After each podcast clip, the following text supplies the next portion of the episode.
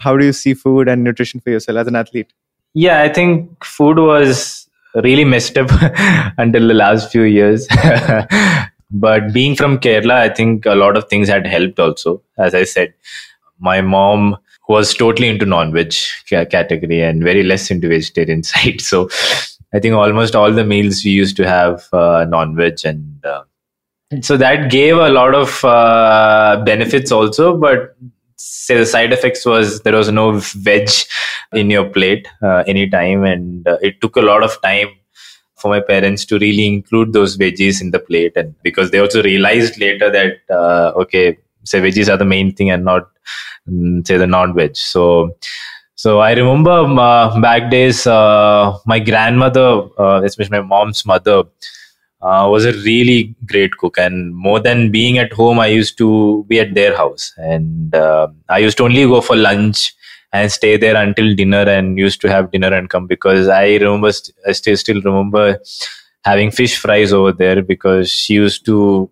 fry fish in this much of oil and i just used to love that much that much oil being used for that fish because you just can get the entire taste of that fish when you when when you're cooking in those style and you know how old people kind of cooks their food. So i remember being being at my grandma's place more than at my place and enjoying these kind of food. And later on when when I started to shift to Hyderabad, that's where things were really tough for me, and uh, the food just was entirely different over here, and it took a lot of time. It took good three four years, and we were eating an academy, and there was no proper way of nutrition which which was in place.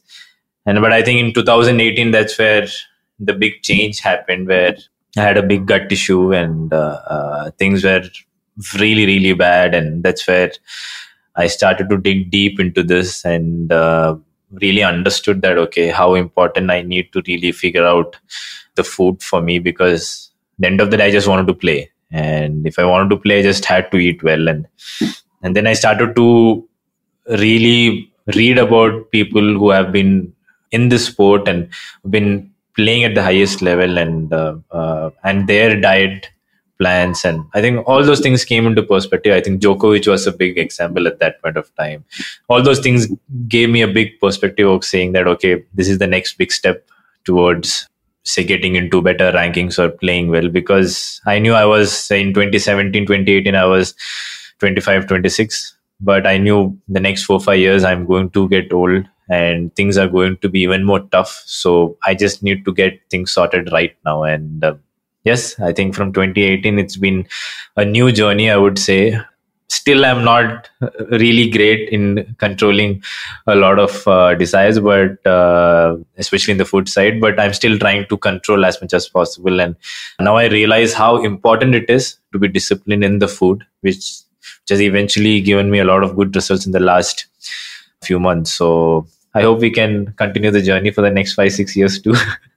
no, and absolutely. probably take a break post that and then then then again start as you rightly mentioned uh, Djokovic Nadal uh, I think the average age of an athlete has actually increased increased yeah. uh, significantly right? I think over the last few years last few decades to be honest. Yeah. What i hear is that it's almost reached around 43 years now the average age of an retiring yeah. athlete. And uh, yeah, yeah. this is phenomenal because it's not just only about uh, the success rate but also the length of success right to some extent. Like how for how many number of years can you keep winning?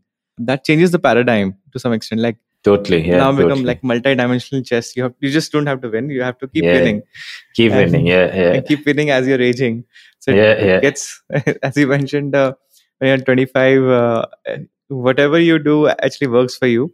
Well, actually um, works for you yeah. You don't have to really think twice about do uh, right. when you're doing anything. But then when you're 27 28 it starts to hit you slowly. And when you're getting to 30s then it's then you know okay this is it then you know okay yeah. this is say this is it I, I remember in 20, when when you're 24 25 you sleep at 4 a.m then you get up at 8 a.m also you're still okay yeah but nowadays if you sleep at 12 and then if you get up at 7 also you're not okay i mean uh, yeah. i mean that that kind of a change I can I can totally uh, experience. I mean, I've, I've I've experienced in the last few years, and I've I've been telling the juniors also over here, saying that take things a little bit more seriously because things are going to change drastically in the next couple of years, and then then it would be really tough to, to to really catch up. And the players who are going to do it straight away right now, they will have an advantage straight away when they reach 28 or 29. Well, this is like the some of the most prolific sports scientists in the world when we speak to them and when we try to understand like which is what is the bare minimum or the lowest hanging fruit of what one should be doing and unanimously the answer has been yes you can't outrun a bad diet that's known but you can't definitely outrun a bad sleep routine yeah so it's like uh, yeah. sleep just compounds and catches over and and you yeah. can't really fix it by getting fix more sleep later more sleep yeah, yeah, exactly yeah.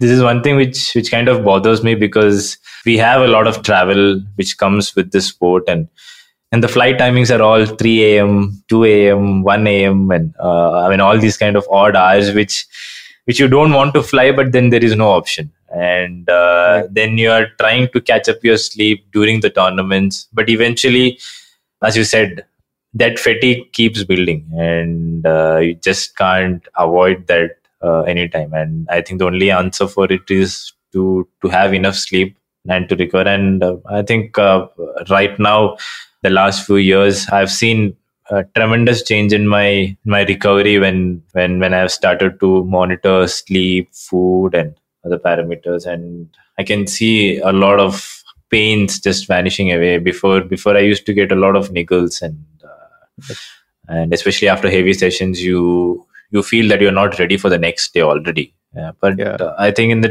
in the last few months and last few years i've i've i felt much better i would say. I've been able to recover much better and i've not been doing anything say in the recovery process i'm not doing anything else rather than just to stick with good good diet and and to sleep uh, better. So i think that just making things much easier i would say.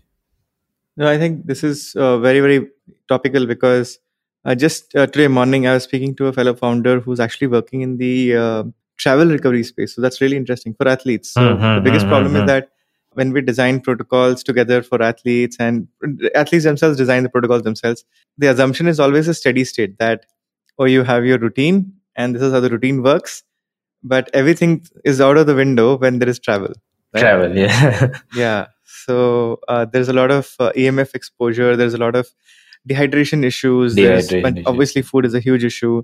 Uh, lack of sleep, lack of recovery. So, th- so this person, I would love to introduce you to the company, and we could we could definitely set up a partnership post post this. Yeah. Is that uh, yeah. they're actually building a line of um, you can say hoodies or t-shirts that actually are uh, you can say more recovery friendly so they have more recovery it, friendly okay it essentially uh, blocks emf radiation and uh, mm-hmm, uh, it makes you less dehydrated while you're traveling etc etc mm-hmm. so uh, yeah yeah th- i think a lot of work happening in this space yeah because sport sports is just evolving and you just have to find ways to get better and better and better because everybody is trying hard but it just how much you how much you are doing things in a different ways that will that will eventually make you a champion. And i think it's straight away an answer uh, right there where whoever does extra and have been doing this kind of stuff they only eventually go out there and win an olympic gold and nobody who yeah. is just a normal candidate can just go out there and win an olympic gold so